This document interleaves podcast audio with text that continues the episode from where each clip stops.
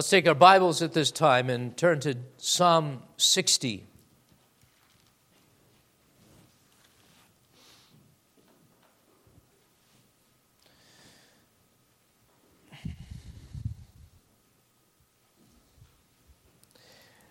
Psalm 60, as this says, its subheading to the chief musicians set to Lily of the Testimony, miktam, or golden song of David for teaching when he fought against Mesopotamia and Syria of Zobah, and Joab returned and killed 12,000 Edomites in the valley of Salt.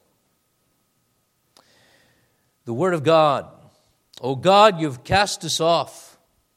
You've broken us down. You've been displeased. Oh, restore us again. You've made the earth tremble. You've broken it. Heal its breaches, for it is shaking. You have shown your people hard things. You have made us drink the wine of confusion. You've given a banner to those who fear you, that it may be displayed because of the truth. That your beloved may be delivered, save with your right hand and hear me. God has spoken in his holiness. I will rejoice. I will divide Shechem and measure out the valley of Succoth. Gilead is mine, and Manasseh is mine. Ephraim also is the helmet for my head. Judah is my lawgiver. Moab is my washpot. Over Edom I will cast my shoe. Philistia shout in triumph because of me. Who will bring me to the strong city? Who will lead me to Edom? Is it not you, O God, who cast us off? And you, O God, who did not go out with our armies, give us help from trouble, for the help of man is useless. Through God we will do valiantly, for it is He who shall tread down our enemies. As far, we read the Word of God, wonderful Word that lives and abides forever, is truth, always and truth for truth's sake and for our living today. That verse, particularly on which we would meditate in this psalm, is the last. Through God we will do valiantly, for it is He who shall tread down our enemies. Beloved, this song is the song of deliverance, great theme of the Psalms. And the psalmist himself has spoken of that word deliverance in his prayer, in his reminding himself that God had given a banner to all of those who fear him, and this is that it may be displayed because of the truth, that your beloved may be delivered, is why he brings these matters up. Deliverance is in, indeed the theme of our text.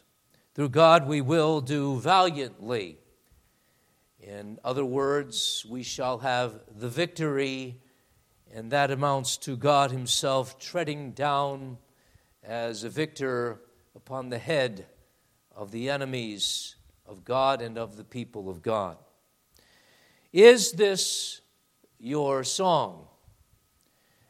Is this Word of God, which is a psalm of God? and a Psalm of King David, Your word, the truth that enlightens you, the truth that sanctifies you, and that you sing.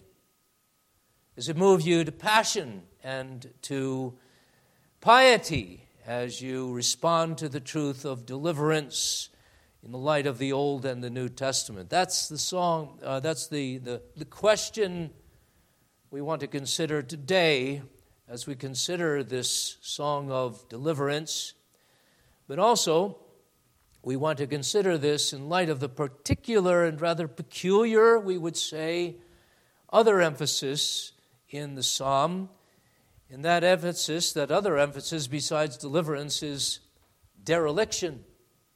The psalmist, in fact, moves in Psalm 60 from dereliction to deliverance. And the word dereliction is simply a way of saying desperation and forsakenness. For look how the psalmist begins. So, God, you've cast us off, you've broken us down, you've been displeased, and the prayer is then for restoration and deliverance from that. And even at the end, when it seems the psalmist's uh, faith has been bolstered, he's asking the questions in verses 9 and 10 Who will bring me to the strong city? Who will lead me to Edom, that is, to the capital city of Edom in triumph? Is it not you, O God, O God, who cast us off? And you, O God, who did not go out with our armies. So the psalmist celebrates deliverance, but there is this notice and this remembrance of dereliction and forsakenness. And how do those two fit? That's what we're going to be pondering today but also how is there victory and deliverance that is over the forsakenness, over the dereliction, that is complete victory, so that there's no occasion for despair ever again because the victory is so complete. And again, that question is this your song? Is this my song? Do this we revert to, and are we understanding uh, how this forsakenness and this dereliction and deliverance go together, and somehow how we must remember them if we to are, are to advance and to advance in joy and go forward as Christians. So we want to sing of the victory and the victory that we have according to the text through God. Through God, we do and are doing valiantly. I want to consider that. But then we want to consider the unthinkable deliverance, the unthinkable deliverance, and then that ne'er to be forgotten way of deliverance. And finally, we want to consider that there's a whole group of people, they're called battlers, who sing together and declare together just our text. I'm looking at battlers, those who fight the good fight of faith, who come and are wounded. You come to be healed every Lord's day. You come to God to be healed. But there's a battle cry, and this is what this is. Through God, we will do valiantly on the fields of blood. And so we want to consider the unthinkable deliverance. Well, of course, in a way, deliverance and what the Bible speaks of is always thinkable. God has given us revelation here. It's light. And we can think about the light. We're supposed to. Christianity is not leave your mind at the door, don't think about anything come to church and let go and let God and just feel good and just get this feeling and then go away and sing kumbaya or whatever. It's about making thinking Christians is God. So we're renewed by the transformation of our minds as well as hearts and emotions and everything else. So very important, so forgotten in Christendom today. So it's thinkable, of course, and actually concrete here. In the Old Testament, we have victory that is celebrated over concrete, cement, uh, steel sword enemies. And the psalmist is speaking of battles that he fought against Mesopotamia, the Syria and Syria of Zobah, Joab over the Edomites, and they're listed further in verse 8 Moab, Edom, Philistia. These are all opponents of Israel. Now, the striking thing is and even the subheading can't help us there here. We don't know exactly what the victories were that were being celebrated in this psalm. As I've said this before in our series on the Psalms, not always is the historical setting clear to us, and that's okay. We have the Word of God, and it reminds us that this Word is for us and for our enemies. But back to the enemies. Uh, the enemies and the, and the victory over uh, Edom, for example, which is a particularly um, inveterate and bad enemy of Israel because Edom was a descendant of Esau, a half brother of, uh, of Jacob, or brother of Jacob, but then he left. Uh, this is celebrated in the Bible, this victory over Edom. You can find in First Kings and Samuel as well, different battles and reflections upon the fact that God would give the victory over Edom. But if you go back to uh, you go back to um, Jacob, for example, and he, he has a prophecy in Genesis 49 of victory over all the enemies of God. And this is what some people think this psalm is celebrating deliverance from all of the enemies of the people of God. In Genesis 49, Jacob announces this will be. And Moses in Deuteronomy 33 also announces this will be this victory over all your enemies. Israel is the triumphant people of God.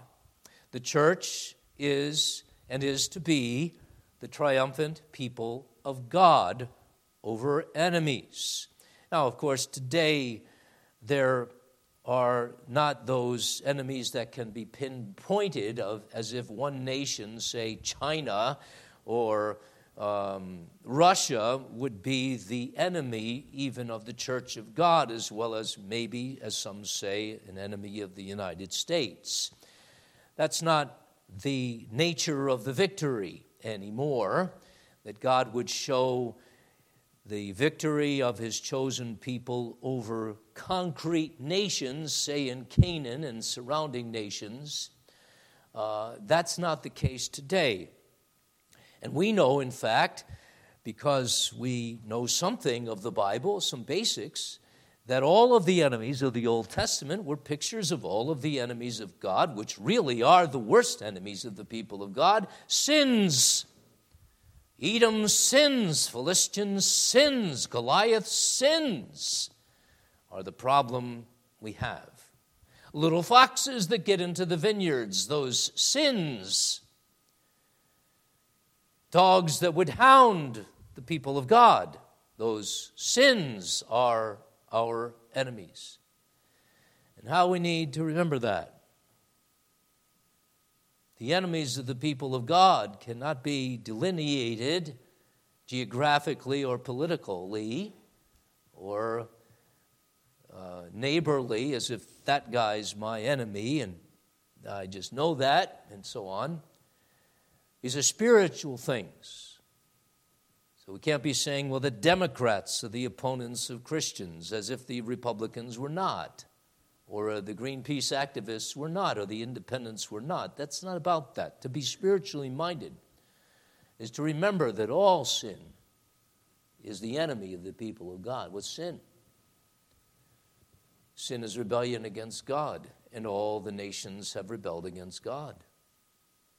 And all the nations are no longer for God, as were Adam and Eve, and the nations in them, should they have stood, they're all against God, and there's none righteous, no, not one, and all have done evil, and this is the nature of the beast that is fallen man. We have not become beast, we are still human. There are still remnants, as the canons of Dort say, of the natural light, but there's this total depravity, and that is all people outside of Christ are those who are opposed to God. And they're opposed to this word, the Bible. They're opposed to the authority of the Bible, the authority of the Church of Christ that pronounces in the name of the Word of God, in the name of Jesus, thus saith the Lord. All are opposed to that. All are opposed and show their opposition sometimes in, and oftentimes in substituting for righteousness what God says is not enough because you need the righteousness of Christ. And so there's this subtlety about the evil and about the enemies, but they're still enemies. Are the nice people and the smiley people and, and the people who promise us money and who even send us checks in the mail and so on. If they be not for Jesus, they are against him. If they not be for God, they are against him. But this only magnifies the fact that we are blessed indeed to be saved from our own being enemies. For if any of you is sensitive to sin, you have met the enemy, and he is you. And I have met the enemy, and it is I. I am the rebellious one, and you are too. You came not here to be flattered, did you? You came not here to be hearing a politician, but a prophet, didn't you? This is what the prophet says to himself and to all, even God's people. We are sinful and we need God. And, and this is what's being celebrated here when the psalmist at the end comes around to this statement through God we will do valiantly. And earlier he had reminded himself and God, You have given a banner to those who fear you, verse 4, that it may be displayed because of the truth that your beloved may be delivered. And his prayer is confident save with your right hand and hear me.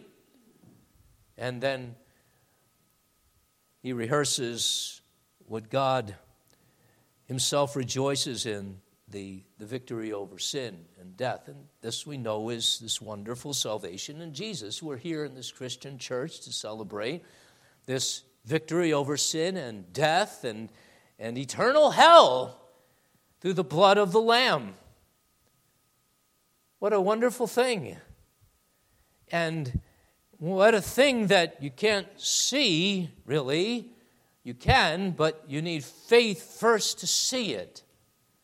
And that's why I say in the first point of this sermon, it's kind of an unthinkable thing. No, it is an unthinkable thing because it's un, an unseeable thing, it's an unknowable thing by your senses and by the powers of your intellect. It has to be revealed. Deliverance comes from a sword that is, is, uh, is taken up from heaven and there has to be this Son of Man to substitute for sinful people, but who's a Son of God as well. This is what the Christian faith is all about. This great thing, too, this spiritual thing, this great thing, because deliverance from the greatest enemy is deliverance, God says, and the gospel says, to the greatest good from the greatest evil, not COVID, not our party losing, not this and that, not a poor economy, not we're impoverished, but sin to the greatest good. And it's not Shangri La. It's not your ship come in. It's not winning the lottery. Oh, beloved, how silly we can be. It's not even a sunny day or a hundred of them. It's salvation and fellowship with God. Isn't that beautiful? I spoke with someone yesterday about being passionate about these things. Are we? Is this song ours of the deliverance from our sin and our guilt and our rebelliousness, our own weak Christianity, our own weak sermons. Yeah, in the end, you got to say, and a minister has to say something like this Lord, deliver me from the sins of my sermons, sins of my prayers, all that stuff in that that gets in the way. Deliver me deliver me, deliver. And yet, it's a celebration and not a, a, a meditating and, and loitering. Yeah, it's loitering. It's not legal, beloved, to loiter just on the sins and the, and the miseries and so on. But you stay by Jesus And that's the thing. That's what the psalmist is coming to, and that's where he, he will start from in another place, and his day will begin, and the dawn will rise, and he will rise up to praise God because he comes round to this, because God has come round to delivering him and showing the fullness of his salvation in this thing called faith that doesn't have to see to see.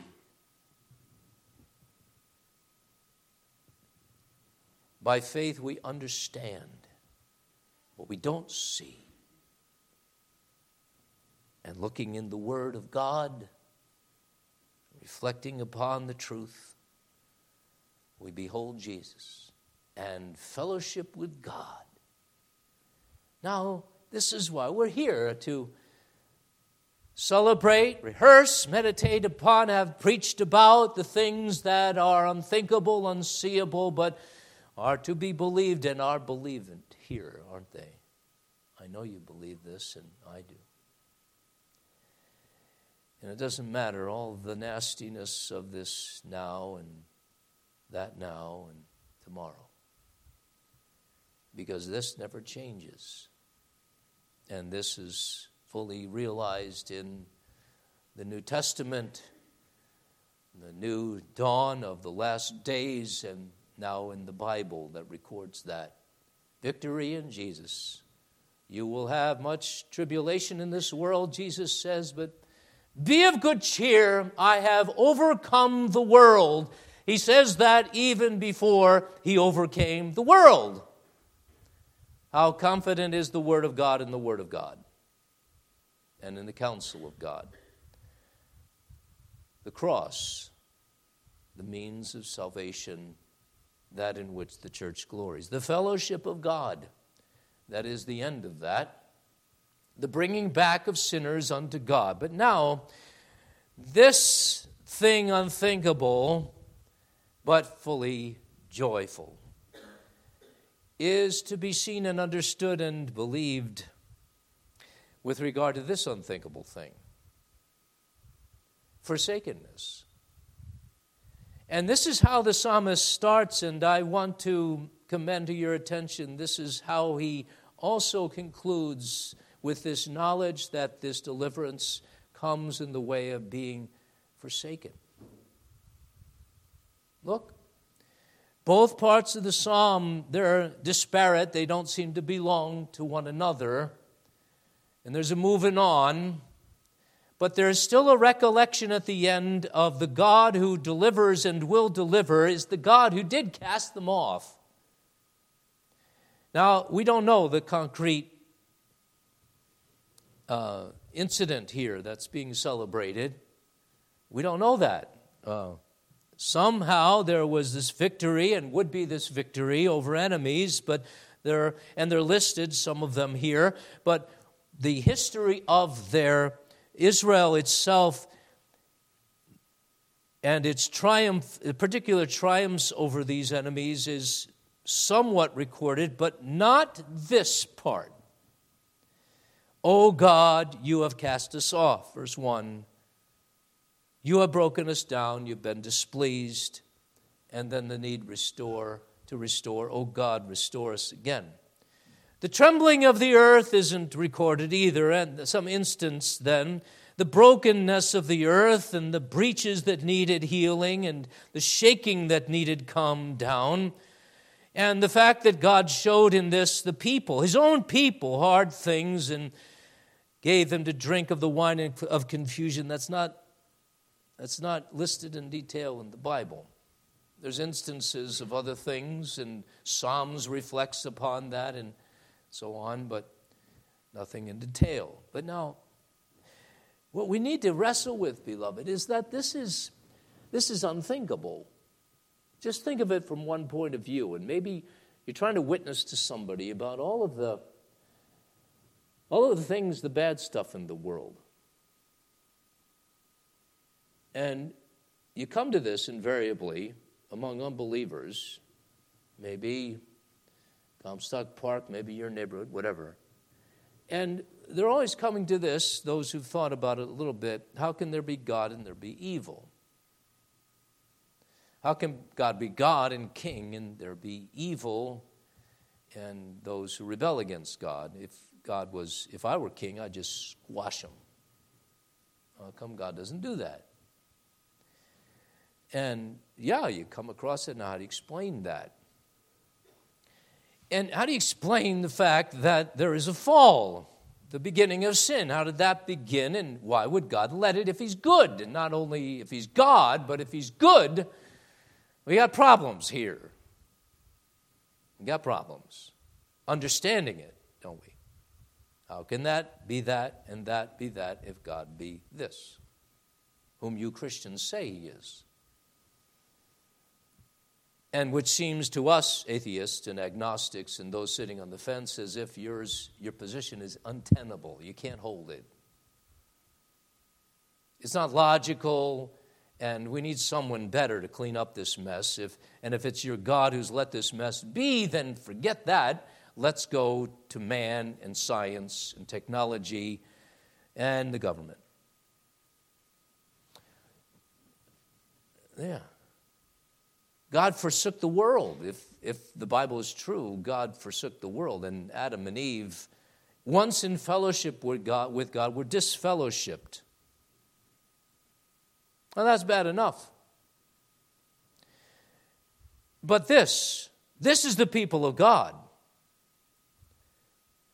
How can that be? And here's another stumbling block to the ones who criticize Christianity. How can it be that God would forsake his people. If he's God and if he's the father of the fatherless and he's good to those who are bad by grace, well, what's this? This testimony, oh God, you've cast us off.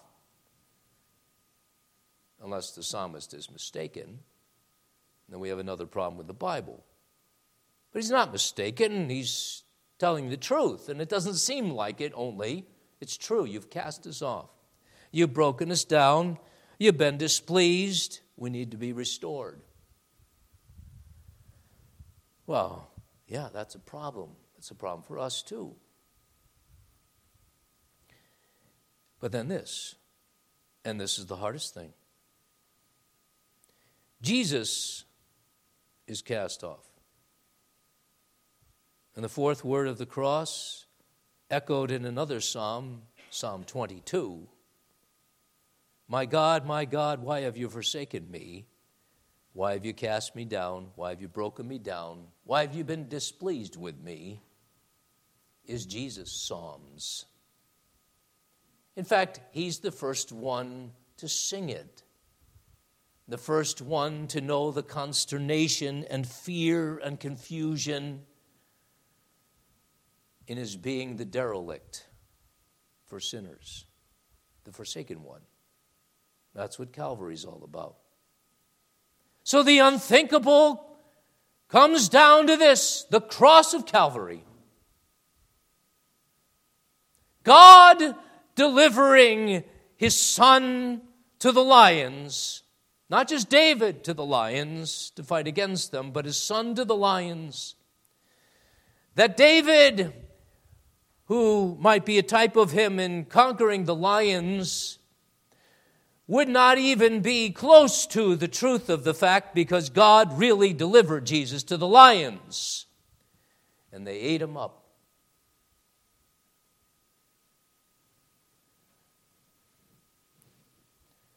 God delivered his son to God. It gets worse and worse. Imagine again, you're witnessing to someone, and rather than making it clearer and more settling to this person who had problems with God and his goodness and sovereignty begin with, it seems like the more you get into the gospel, the more you're confusing him and the more he's stumbling because it's getting in his mind worse and worse. How could God, without being a great child abuser, send his son who's innocent, who is God, in fact, to the death of the cross, and give him over to the curse and to suffer the pangs of hell itself. common theme in the Bible, isn't it? The cross, the song of Jesus. In the midst of the deliverance, there's this remembrance of the forsakenness. And yes, we don't know just what David knew of Jesus, but he knew of Jesus because he was a believer.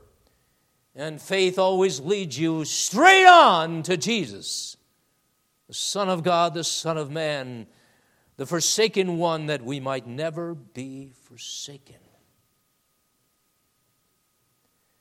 And so we can say in the end, through God, through Jesus, we will do valiantly. And that's a second point here.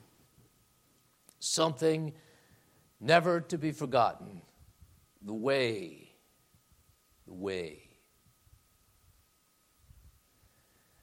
Now, there's been controversy about this, not only about the nature of salvation, it's spiritual, it's a blessedness that earth cannot afford, of life with God, but of the way to it. And we've mentioned the ways, Jesus, of course. But some have always been saying it's Jesus and us. And even now, it's the Arminian error, really Jesus and the free will of man. The will of God and the will of man cooperating. Or the Roman Catholic, the will of God and the works of God meriting. Here the psalmist puts them together that is, puts God and man together when he says, Through God we will do valiantly. Through God we will do valiantly. Or emphasize it this way through God we will do something about it. We'll gain the victory, but we will do something about it. And the psalmist here juxtaposes, sets side by side the two. There's no conflict in his mind, even though we've distorted it and we've said that means we both save ourselves. God saves us and we save ourselves. God helps those who help themselves. But the psalmist doesn't do that. He doesn't break the Gordian knot and say, out of the confusion, we're just going to separate. So it's God here and us here.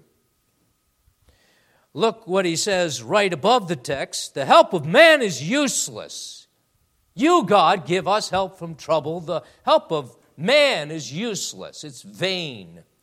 So we can't be saying it's God and man, and God's the pilot and I'm the co pilot, or I'm the pilot and God's the co pilot. No. Here's the way, first of all Jesus. God in Jesus revealed. That's it. That's first, I'll say that. That's first. I am the way, the truth, and the life. That's the Word of God. I'm the only way. God's the only way out, the only way up. Through this forsakenness of the cross, through this grace of God, Jesus is the only way. Not Jesus in man, not Jesus in faith not Jesus and an obedient faith. This is a federal vision. Not Jesus and you're persevering and then you get to heaven, but if you don't, you don't. Jesus is the way. That's simple, right? Not simple math, but the basic gospel, the foundation of it all. Redemption accomplished and applied by Him, who is given to the death, but then rises to heaven and intercedes for the people of God and for them only, because if he would intercede for everyone, everyone would be saved, and for everyone it ha- would have to be say he died, but he didn't. He gets what he wants. God saves his people through the way Jesus, through the amazing way Jesus. described here as the banner.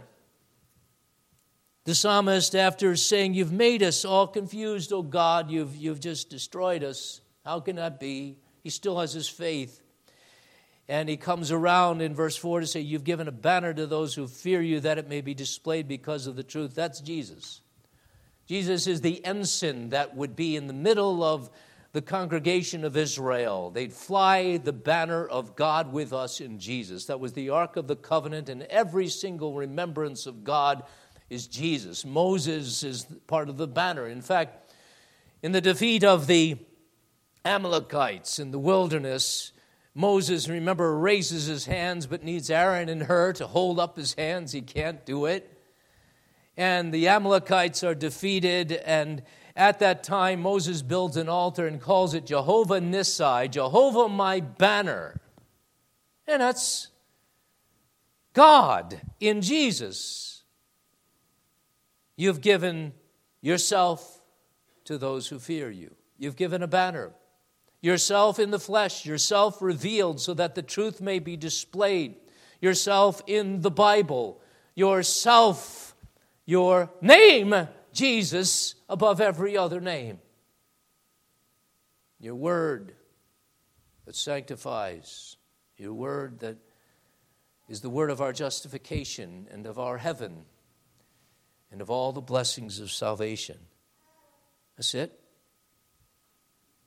Necessary that your beloved, your beloved, for Jesus' sake, may be delivered. We could even say that Jesus is the right hand of God. Save with your right hand and hear me. And by the way, God has no hands, literal hands, and no parts.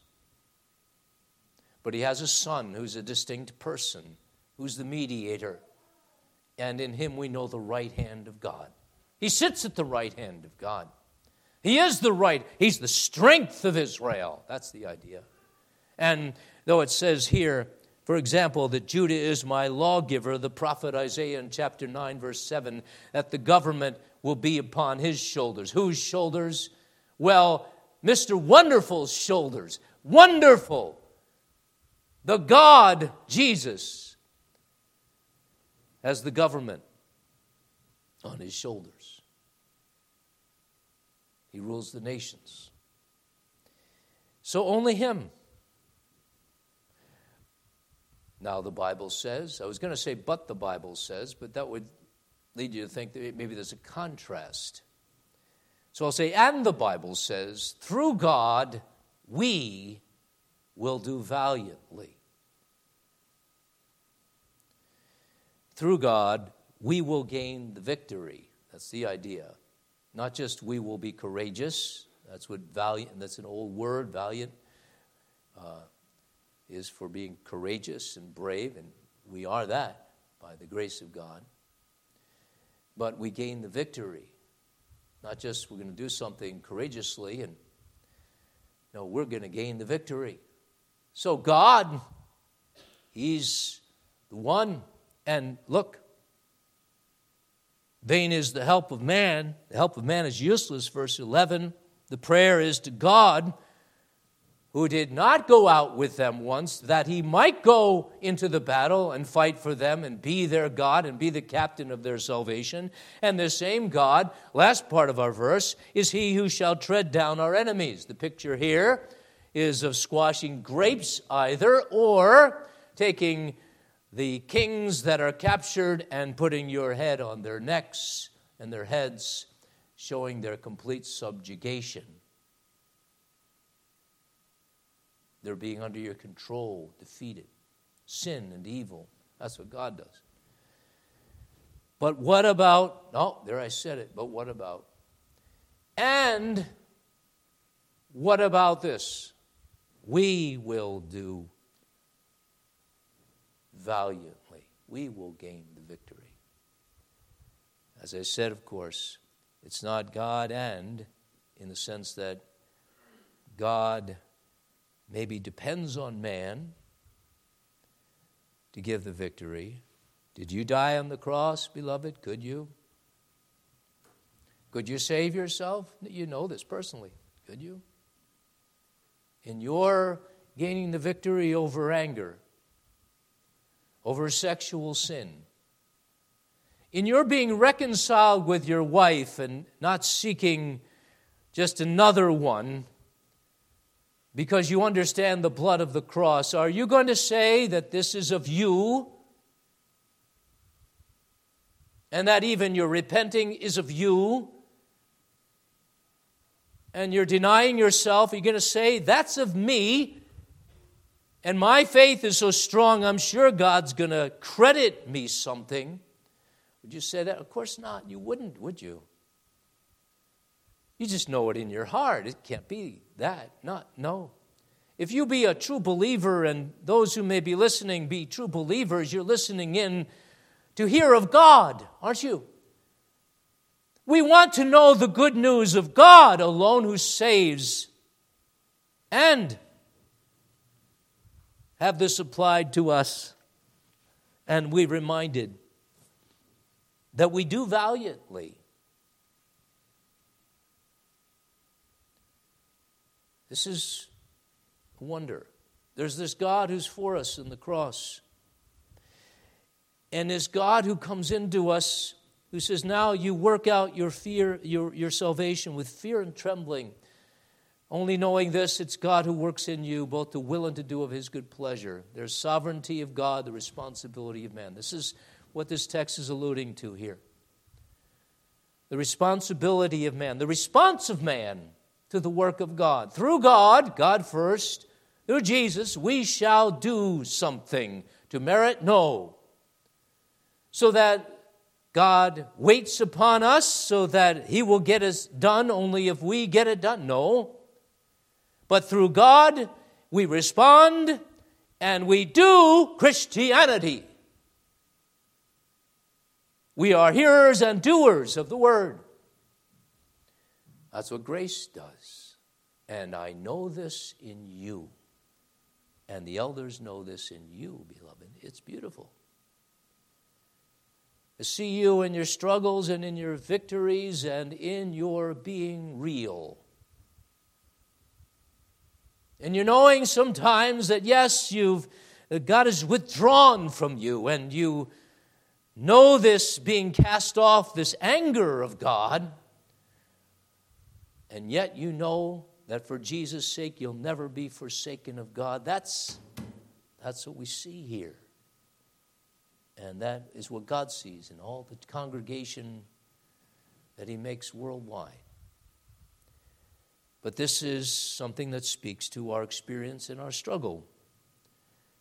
We have Edomites and Philistines and, and, and Moabites, and we have bills to pay, children to raise, and wandering people to bring back to the fold, and responsibilities and a work to endure. It seems like just another same old, same old, and routine, and we're wondering why.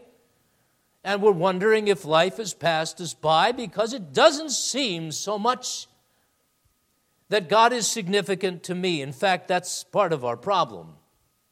It's not that we feel forsaken of God, first of all, we just don't even know where we are and where God is. We're that far gone. Our faith is so little. The things of heaven, what are they? And here I am facing a good day or a bad day or another day and another person, and, and I like this or I don't like this, and our world is so worldly. And we in it. But, beloved, by the grace of God, there's still this, isn't there? And there is still this, and it's being worked in us this faith that right now God's speaking to me and He's saying, I love you. And I know the battle even in the pulpit.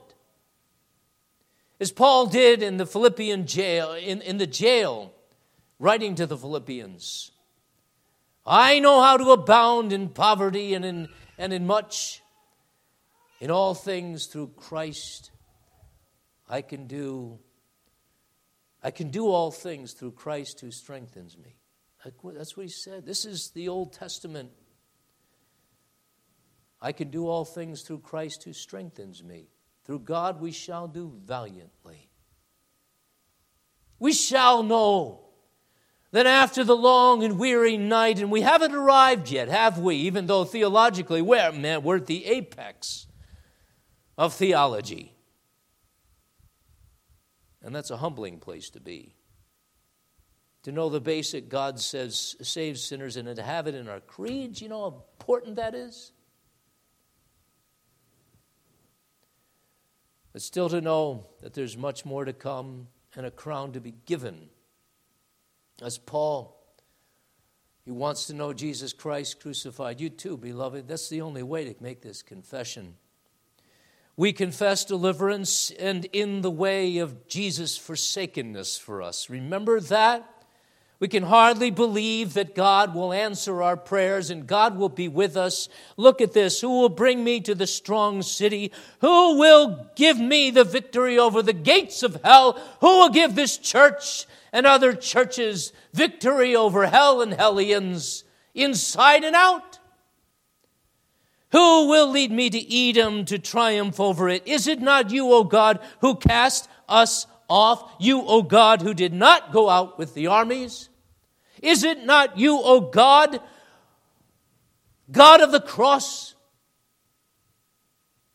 And then the answer is yes, it is. He's my God, He's your God. Throw, so through life's battles, say this, beloved. And know this that God and Jesus has said it first and sung it first. God has spoken in His holiness. He said this I will rejoice. Verse 6. I will divide Shechem, measure out the valley of Succoth. Gilead is mine, Manasseh is mine. Ephraim is also the helmet of my head. Judah is my lawgiver. These are my, my servants to defeat the enemies. And then through the battle, I'll win. Moab is my washpot. Over Edom, I will cast my shoe. Philistia, and that really means shall be triumphed over. That's what we say. Following God, rejoicing in the victory. Beloved, Christianity is about deliverance through this dereliction of the Son of God, that we might never be forsaken and have a song to sing with God. Through God, do valiantly Sing loud, lovers of God and Jesus. Amen. We pray, Father, that you would bless this congregation with victory and the wonderful response to the word of doing valiantly for Jesus' sake. Amen.